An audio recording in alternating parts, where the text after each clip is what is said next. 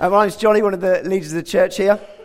And today um, I'm continuing our series on the big story of the Bible, illustrated somewhat uh, behind me a second ago.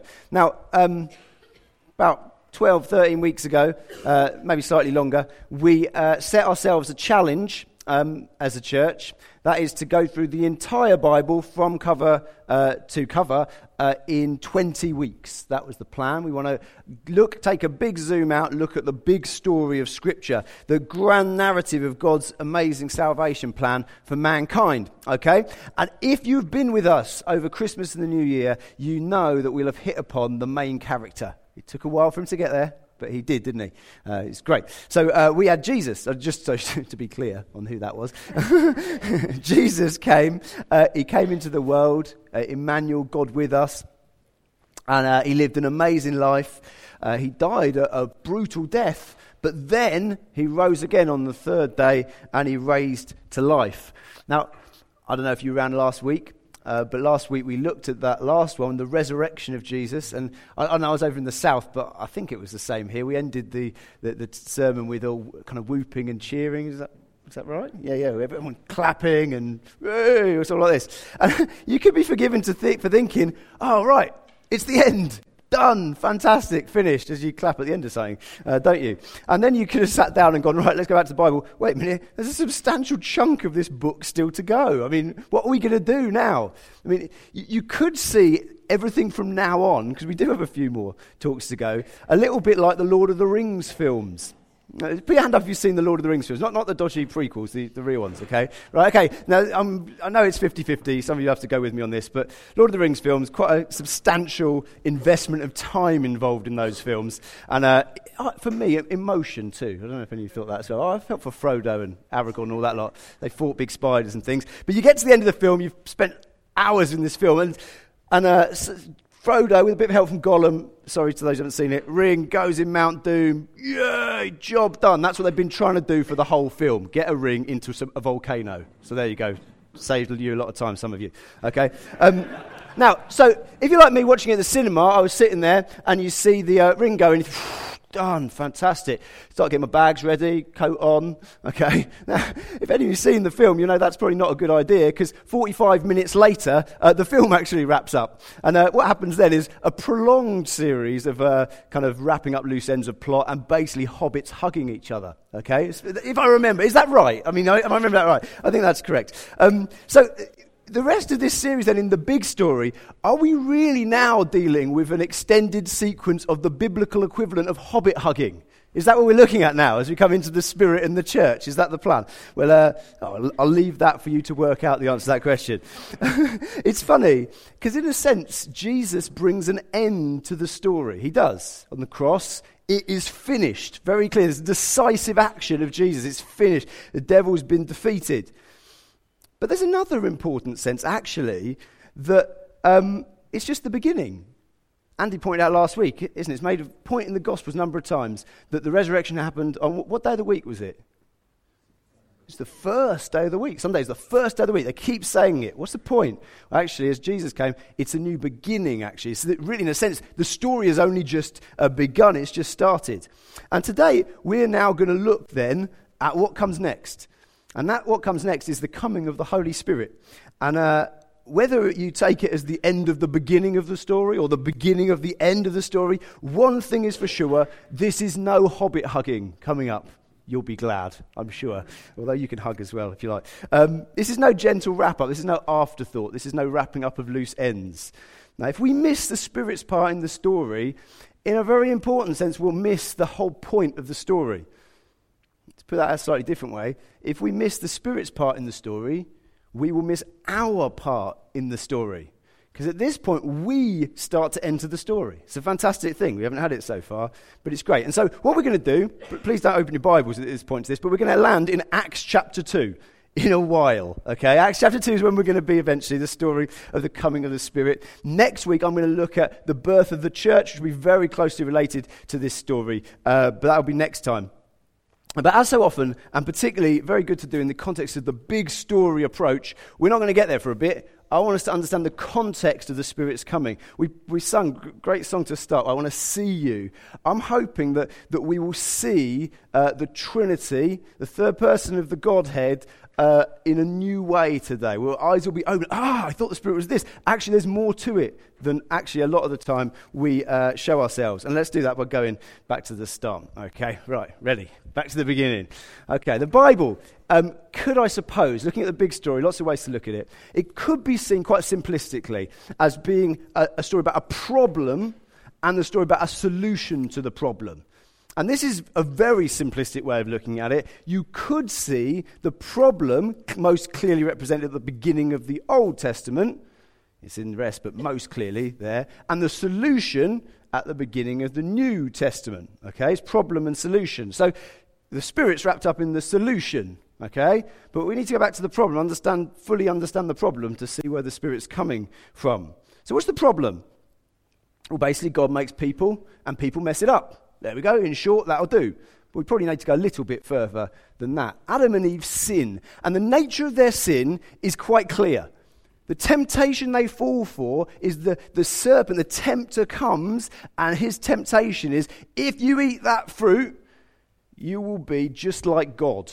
That's what I said. If you eat the fruit, well, God told us not to eat the fruit. Yeah, but if you eat it, you'll be just like God.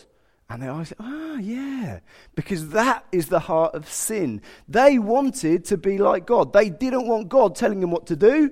They want to say, ah, actually, God, we can do this ourselves. Thank you very much. We want to be God. And that was the nature of their sin. And so from that point, sin entered the world. And with it, it was like Adam and Eve opened the door to sin, said, Oh, well, sin, we'll let you in. But unfortunately, they didn't realize sin had a plus one with him. Uh, he's going, Oh, I'm coming in. Oh, have you met my friend Death? He'll be coming too. Here we go. Uh, and sin and death enter the world. And death comes with a whole caboodle of other stuff uh, decay, disease, funerals. Those things come into the world for the first time. But also, uh, there's, uh, death is a shadow of a physical death, is a shadow of a spiritual death that comes as well. Adam and Eve are kicked out of the garden, and the garden is the place of communion with God. They're close friends with God in the garden. As they're kicked out, spiritual death is characterized by separation from God.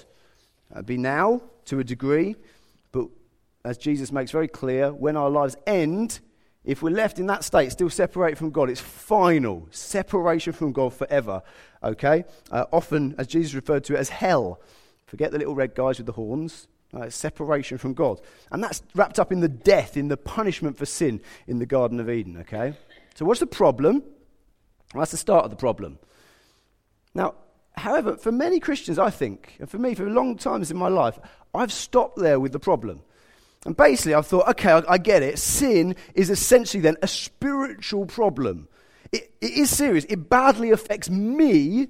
My sin affects me, but that's about it. If I can fix or get God to fix the sin that affects me, it's going to be good for me, but actually, there's not a lot else to the problem. Basically, to put it really short, what's the problem of sin? Well, for me, it separates me from God and stops me going to heaven. That's the problem of sin.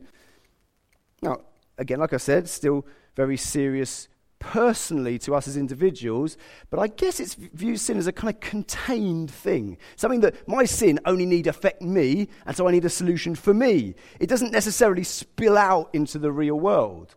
I think often Christians can then be a little bit confused when they look around and see, well, why am I causing, or why is this person causing unhappiness to this person? Or why is this relationship breaking down? Or why is, uh, why is my parenting struggling with this? Well, actually, our sin can spill out into all of those things. It's not just a contained spiritual problem for the individual, but we can often fall into that thinking. The Genesis account, though, doesn't let us fall into that thinking. It gives the problem, if, in a sense, the problem of my sin stops me getting to heaven is the problem in miniature. It's a small version of the problem. The, the Genesis account blows it up very quickly to full screen problem. And it does it, I think, uh, most clearly in Genesis chapter 11 a few chapters later. Basically, and we will turn to this, we've got a Bible, Genesis 11, 1 to 9. Human sin, death comes, separated from Eden. Human race takes Adam and Eve's example, goes completely to pot. God judges them. As it's been said, God judges with death. He judges, he floods the world.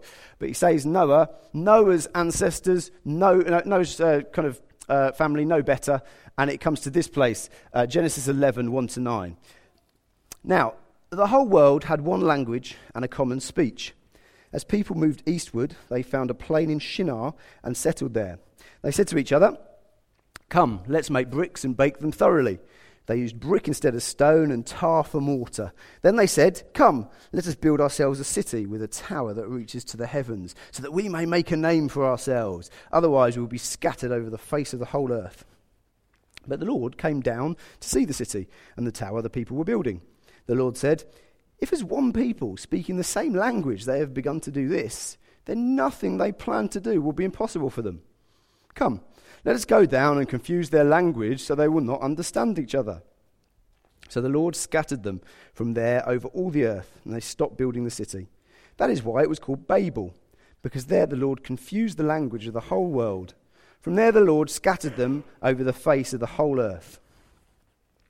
So, story that many of us may know, the story of the Tower of Babel, but it's a little bit of an odd one. So I think we need to ask, what on earth's going on here?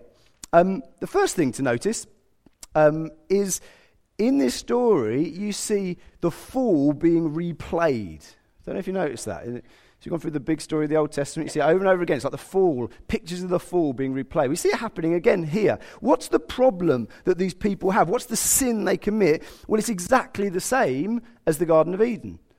In the garden, serpent comes, eat from the tree. No, we can't do that. You'll be like God. Oh, all right then. That sounds like a good thing. We want to be like God. We want to be in charge. Here, what are they doing? Well, we want to make a name for ourselves. In fact, let's build a tower all the way to heaven. Now, I'm not convinced they had this next bit in mind, but the picture is very clear. It's, it's like they want to get up to where God is, literally get there and go, right, we want to take our place on the throne. We're going to make a name for ourselves. We'll get to heaven. We'll take our seat. We'll do, finish the job we planned in Eden. It's exactly the same thing. And it's the, the, the nature of all sin Human beings wanting to be God, wanting to overthrow our Creator. That's the sin here. So, what's the punishment? Well, the punishment seems slightly different. The punishment here is that the people of the world are scattered all over the whole earth and they're separated and divided from each other. That's what the, the punishment seems to be. This is slightly mysterious and slightly puzzling how this happens. I don't think we're locked into a, a kind of view that says this all happened in one moment. But whatever we take from this passage of, of how it happened, there are two elements to this. And one is their language is confused. Now, the problem I'd imagine of language confusion isn't just a problem of you need to make some new dictionaries or do some extra lessons in, in class. That's not the main problem. The main problem is that if language is confused, communication is confused, and communication is confused, then relationships are confused and broken. And so the other effect we see here is this that the people are scattered, they're driven away from one another. The idea is this with, with easy channels of communications broken, misunderstandings arise. We all know this sort of stuff. In a small setting, it's just saying it happens on a larger setting as well. Misunderstandings arise, suspicions creep in, factions develop, cultural differences become significant problems. Host- cultural hostility is born. And uh, basically, from this point on, this is the context of the rest of the Old Testament. And if you notice that in the Old Testament, there's lots of fighting between different people. Why is that? Well, because the world is scattered and divided. As God rescues, tries, uh, goes to rescue humanity, he, he has to choose one of the scattered nations. He can't get them all at once because they're everywhere. So he goes for Israel. But Israel work out their, their calling in a scattered, dividing world where everyone's at each other's throats, dog eat dog. We wonder why there's so much violence, why there's so much fighting, why is even God involved in some of it? Well, God is stepping down into a real world ruined by sin and coming up with a real solution. No place for idealism here. No, sin scatters and divides. I don't think uh, it needs to be dwelt on much because it's so obvious, but this is the context we live in today. You could look at it in a whole load of different ways. I mean, most plainly, the cultural clash between Islam and Western liberalism is on the news all the time. But there's other things as well anti immigration fear mongering, same thing. Racial tensions bubbling over in America, same thing. Russian actions in the Ukraine, even Scottish independence last year. I'm not making a political point. Michael just say no. It's all right. Uh, it's just the same thing. It's nations cutting against nations. We don't understand each other. We live in a world where cultural differences do not unite, they scatter and divide. But here's the thing Do you know what the cause of that stuff is? Tower of Babel's story, for all its mystery, makes it very, very clear. Why is this stuff on the news? Why is it happening? Why do people eat each other's throats? The cause is sin. Very simple. It's sin. As Christians, we don't need to scrabble around shocked by these things on the screen, in, in, the sense of shocked of like, what, how is this happening? No, we know why it's happening. Why are cultures divided against each other? It's a direct result of my sin and your sin and the sin of every human being who's ever lived before us. That's what it causes. That's what sin does. We want to be God. We want to make a name for ourselves. It leads to personal pride. But we soon realize you can't do it on your own. So what do you do? Well, you take pride in your gang, people who are like you. And the knee jerk reaction is, well, then hostility towards anyone who's not like me. It's what sin does. Sin cannot be contained. It's not just a spiritual problem. The full screen version of the problem is that human sin leads to people warring against God, but also to people warring against each other. And so we've got now the full screen version of the problem. I think now we're ready to turn to the solution. Okay, so problems there.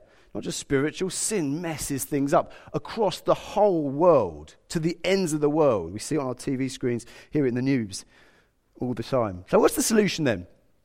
We've heard it laid out over the last month or so, and uh, it all centers around, as I mentioned before, uh, one man, Jesus Christ. And Jesus comes and he leads a perfect life. He does only miracles, but almost the most miraculous thing, the most shocking thing. Pilate gets him before him and goes, I cannot see a fault in this man. And he doesn't just mean legally, there's no fault in him. He didn't do anything wrong. And so he didn't deserve to die because the wages of sin is death. But he still paid the wages, still died, died on the cross. But his death wasn't required as a payment for his sin. Instead, Jesus' death is effective as a payment for our sins. He dies in our place, he takes the penalty for our sin. And then, as we heard last week, to top it all off, he rises from the dead, resurrected. Okay? We all cheered about that. Ma- amazing thing. Jesus defeated sin, and he's defeated sins plus one. He's defeated death as well. Jesus, through his death and resurrection, has dealt with the root problem of sin, and on the basis of his work, any of us can come and have our sins forgiven and eternal life with God secured if we turn to him and we believe in him. You know, that's good stuff. You know, it was really good. You know, I'm not going to get you all to stand up and clap again. You can if you want, but like, no, please don't. I've got to get to the next slide. Anyway, um, it's good. It's wonderful. Look, w- w- you're going to find this out if you're new with us today. We, we as a church community, we, we like to sing a bit and a bit. It's a weird thing, people getting together and singing in, like, together. But the, why do we sing? Well, we sing because it's part of our celebration. What we're doing, there's a number of things we do when we worship God in a little bit, as you'll see. But we want to we want to celebrate that stuff, the stuff Jesus has done for us as individuals. We've experienced the joy of God plucking us out of the mess that we've made of our lives, forgiving us, setting us on a new path, a path that leads not to destruction, but to eternal life with Jesus.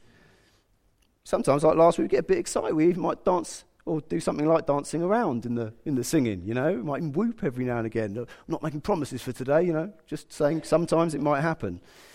And all the time we recognize the truth of this story. We had, we, I had a problem, and Jesus saved me. It was a massive problem, and He saved me, and His solution works. And if you've never experienced the joy of that, I'd encourage you, very simply, follow Jesus. He really does save. He saves from the guilt and the shame of the, the sin that we've done that separates us from God. Celebration is correct, and it's right and fitting. But you know what? I really need to hear this. I need to make sure I communicate this correctly because you've got to hear what I'm not saying here. Celebration's right, but if we stop at celebration, we're in danger of doing the same thing to the solution as we did to the problem. We shrunk it down into miniature. We've limited what Jesus did and what God's rescue plan is in this story. There's a temptation to make the, the problem personal and spiritual only. And we can do exactly the same for the solution. Basically, what does it mean that Jesus died? Well, he died so I could be forgiven and I could get to heaven. It's wonderful, but it's too small. It's not the big picture. Good news of Christianity is not God so loved me that he sent his son. It's God so loved the world that he sent his son. Salvation starts with us as individuals. Of course it does. But it's meant to go way beyond that. God's solution is not just a solution to the personal problems that sin brings, it presents us with the solution to all the problems that sin brings, even to the ends of the earth. In other words, just to clarify, I want to confirm, make sure I say this well. What Jesus did is enough. It really is enough. And it cannot be added to, but it's not the end of the story. Let's see what happens next then. We got there eventually. I told you, if you've done in Acts 2, you know, we're there. So Jesus rises again, spends some time with his disciples, he ascends to heaven. For about two months, uh, the disciples hang around, pray a bit, replace Judas, uh, and decide, keep out of trouble. Let's not get killed like Jesus did. Then suddenly this comes Acts 2, verses 1 to 12. When the day of Pentecost came, they were all together in one place. Suddenly, a sound like the blowing of a violent wind came from heaven and filled the whole house where they were sitting. They saw what seemed to be tongues of fire that separated and came to rest on each of them. All of them were filled with the Holy Spirit and began to speak in other tongues as the Spirit enabled them. Now, there were staying in Jerusalem God fearing Jews from every nation under heaven. When they heard this sound, a crowd came together in bewilderment because each one heard their own language being spoken. Utterly amazed, they asked, Aren't all these who are speaking Galileans? Then how is it that each of us hears them in our native language? Parthians, Medes, and Elamites residents of Mesopotamia, Judea, Cappadocia, Pontus and Asia, Phrygia and Pamphylia, Egypt, and the parts of Libya near Cyrene. Visitors from Rome, both Jews and converts to Judaism, Cretans and Arabs. We hear them declaring the wonders of God in our own tongues. Amazed and perplexed, they asked each other, What does this mean? And let's follow them and ask exactly the same question. What does this mean? Utterly puzzling. It's like two puzzling passages today. What does it mean? Well, for many of us, we'd say, don't know the problem. Doesn't puzzle me. This is the coming of the Holy Spirit, Johnny. I know about this stuff. This is the Spirit. And uh, you would be absolutely correct. So if that was you, gold star, well done. Pat yourself on the back. Very good. Um, Jesus had predicted this day would come, so it shouldn't have come uh, completely as a bolt out of the blue uh, for the disciples. He said, I'm going to leave. I'll send you my Spirit. In fact, even more than that, hundreds of years before in the Old Testament, they'd also predicted uh, that the Spirit would come. Um, and most clear prophecy, Joel 2 28 to 29. I think it appears through the fog on the screen. Um, Joel 2 28 to 29 says this And afterward I will pour out my Spirit on all people. It's hundreds of years before this day of Pentecost. Your sons and daughters will prophesy. Your old men will dream dreams. Your young men will see visions. Even on my servants, both men and women, I will pour out my spirit in those days. And this passage in Acts 2 uh, it's the start of this day. He says, on that day, in those days. Well, this is the start. Acts 2, that's what it is. That's what it means. And as I said, a lot of us here, we'd know this stuff. We're like, Holy Spirit, you know, Johnny, if I was on Mastermind, if that thing still exists, or anything. This could be my chosen subject. I could sit in the chair, I could answer stuff on this. I know the Holy Spirit, you know, the terminology, I've got it all. We, we want to be filled with the Spirit, and we know we should walk by the Spirit, and we uh, operate in gifts of the Spirit, we want to grow in fruits of the Spirit. Many of us would say we're baptized in the Spirit. We've got a PhD in the Holy Spirit, some of us, almost. But you know what? Whether you're familiar with the Holy Spirit or not, and perhaps maybe if you are very familiar, I think we need to go back often to the first time the Spirit came to make sure we don't miss the point somewhat about the Holy Spirit. Because I don't know if you've ever noticed this before, but the Pentecost account is presented in direct reference to another Old Testament story. I'm not trying to think, I'm not going to another one. We've already had it this morning. Pentecost is the reversal of Babel. That's what happens at Pentecost, and that's how it's framed by Luke, who writes it.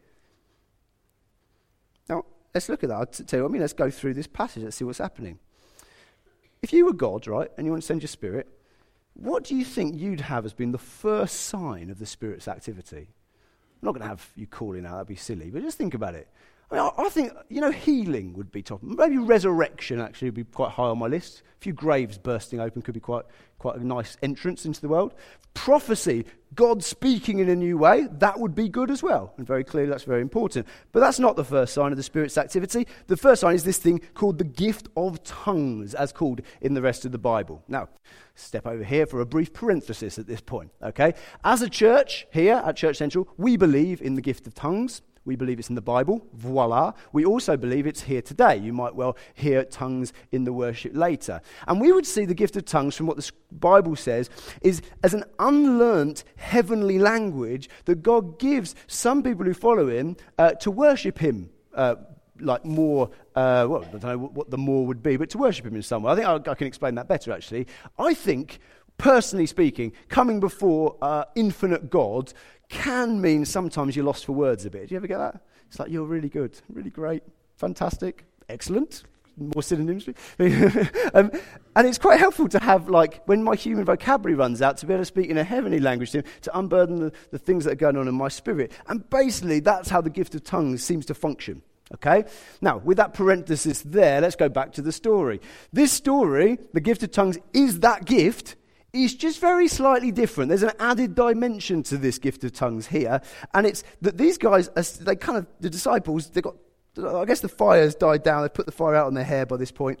Okay, maybe that's why really holy people have that kind of like little bald patch at the back. I don't know, imagining. Anyway, they burst out onto the street, put their hair, hair out and all that, and uh, they, they start speaking in these languages these spirit inspired languages. But who do they meet as they go out? Well, it says in verse uh, 5 that they meet Jews from every nation under heaven. I mean, Luke wrote this. Was he there with a massive map going, okay, this nation, tick, tick, tick. Oh, I've got them all. Yes, we've even got Madagascar down here. No, of course he wasn't. It's a colloquialism, okay? It's, it's, it's, he's overstating his point, as we often do in language. His point's very clear. He's doing exactly the same thing as it did in Genesis 11. At Babel, people were scattered, it says, over the face of the whole earth. At Pentecost, we have a picture of Jews from every nation under heaven coming back together again. That's what's happening. And what, and what happens when they come back together? Well, it says in verse 6 when they heard this sound, a crowd came together in bewilderment because each one heard their own language being spoken. At Babel, their language had been confused. They started understanding each other at the beginning of the story. By the end of the story, they had no idea what anyone else was saying. When the Spirit comes, what's the first thing that happens? He works in the disciples' language to bring about mutual understanding and to gather the nations together. That's what the first thing the Spirit does. The end of Acts 2, 3,000 people who heard the message are added to the number, become Christians, baptized, uh, and join the church. Okay? You would assume a good number from these guys, from every nation over the whole earth. Sin scatters and divides. The gospel reaches to the ends of the earth and brings together. And that's the picture in Pentecost. The spirit filled Christians in a spirit filled church, we've got to be careful we don't get the wrong end of the stick when it comes to the Spirit. The Spirit is not only at home in Christian meetings. He's not made, and he's not, not, sorry, made, he wasn't made at all. He didn't come just to make our meetings more enjoyable or a little bit more edgy. He didn't. And actually, he didn't just come to meet Christians' emotional needs as an end in itself. No, the Spirit was given so that the victory Jesus had won wouldn't be restricted to a few, but could be taken to the ends of the earth. Could heal the rifts caused by sin, so that the, the, the effect, the curse of Babel, could finally be lifted. Jesus puts it in a slightly blunter way, beginning at Acts, Acts 1, verse 8. Just before he goes up to heaven, he says to his disciples, You know, guys, wait around for the Spirit. It's worth waiting. And they're like, Well, why? What, what, why should we do that? And he tells them, Acts 1 8, you will receive power when the Holy Spirit comes on you, and you will be my witnesses in Jerusalem, in their town, in Judea and Samaria, in their wider area, and to the ends of the earth. Why is the Spirit given in this story? Spirit's given because the gospel is a big gospel. The message of Jesus is not just the answer to my personal problems and spiritual state. It's the answer to the problems that we see on the news every single day. It's the answer to racism, to religious extremism, to deep set cultural conflicts in the Balkans, in the Ukraine, in Africa. Yet it starts with individuals, but then through the power of the Spirit, is to be carried by those individuals to the ends of the earth. Through the gospel, it will bring about the undoing not just of Eden, but also of Babel, because it's a big solution to a big problem. Now, I don't know how you feel about that. Just dump all that on you this morning, and wander off to the next site. I think I'd probably say a bit more. It says I think there can be, it sounds all very motivational and nice, doesn't it? But there can be a little bit of a disconnect there between, yeah, yeah, okay, it'd be nice if that was the case. But how? How does this message that we speak, that I tell my friends around the corner, and they seem to scratch their head when I do it anyway, how can that fix the big problems that I see on the news every day? What's been really helpful to me in this lately is to, to be around people who actually go to the ends of the earth. That's quite, been quite handy in helping bridge that potential disconnect. Great having the Martin family here. Heather's here somewhere. Can't find her. She's gone, ah, hello. Great having your family here, Heather. Uh, great just chatting to Andy. Andy often goes around, uh, and he's Andy and Jonathan in Oman at the moment, um, go to different countries, working in churches at the, ends of, at the ends of the earth, so to speak. Dave Devenish, who came recently, similarly works all around the world. And I was just talking to Andy the other day and talk, talking about some of the churches in our family of churches, churches related to us in New Frontiers.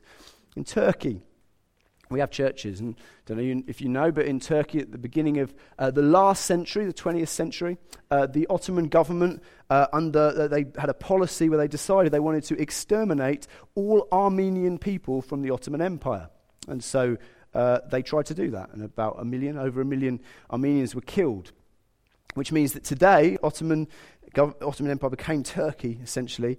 Uh, Armenians and Turk- Turks don't get on there's still deep seated hatred, hostility, as you'd imagine. Go to our churches in Turkey. You've got Armenians and Turks next to each other, worshipping God, brothers and sisters. In the Ukraine, exactly the same. Those churches now are scattered and divided in a sense, but they're still together. And you know what? In those churches, there are Russians and there are Ukrainians. And they might even have different political views, but you know what? They're, in one sense, they're hand in hand, supporting each other, bringing, bringing the gospel still into that broken situation. South Russia, uh, uh, Balkan, similar sort of situations going on. The gospel can fix these things, what the world can't do. If you were at one last time, Dave Devenish gave another spin on how, how does this happen? How can the gospel cure these big problems? It's an emotional story he told of two church leaders again in Newfrontiers uh, who were, had been killed in, in the things that go on. I think they were both church leaders. Um, in these cultural hostilities, they died. They'd given their lives.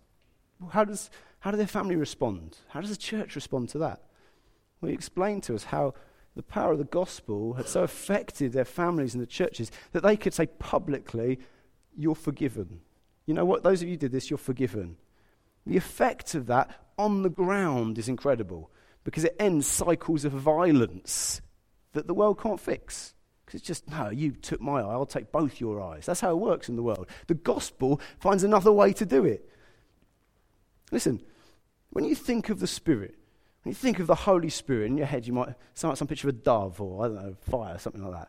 But then you probably might jump straight to speaking in tongues on a Sunday or uh, kind of singing in a little bit more of an enthusiastic manner. I'd encourage you to maybe put that back a little bit. When you think of the Spirit, think of those stories. Because that's why the Spirit was sent. That's why He came to do stuff like that. The Spirit comes to bring about a reversal of the real time consequences of sin that ravage our world.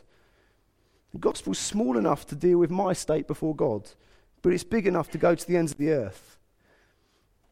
As we see this, I think we see one last thing I'm going to finish on today, because I think one other thing becomes clear here.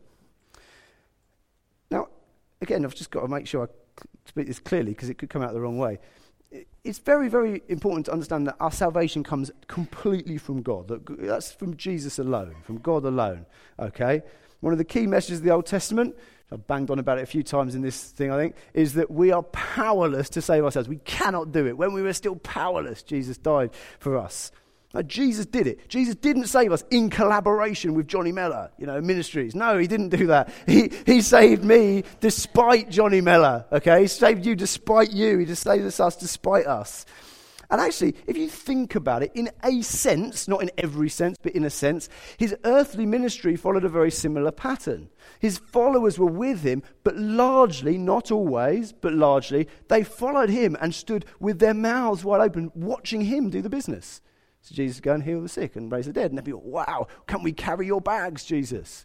Yeah, of course, they gave out some fish every now and again, and they even got a chance once or twice to do it themselves. But largely, they're following Jesus as Jesus does the stuff.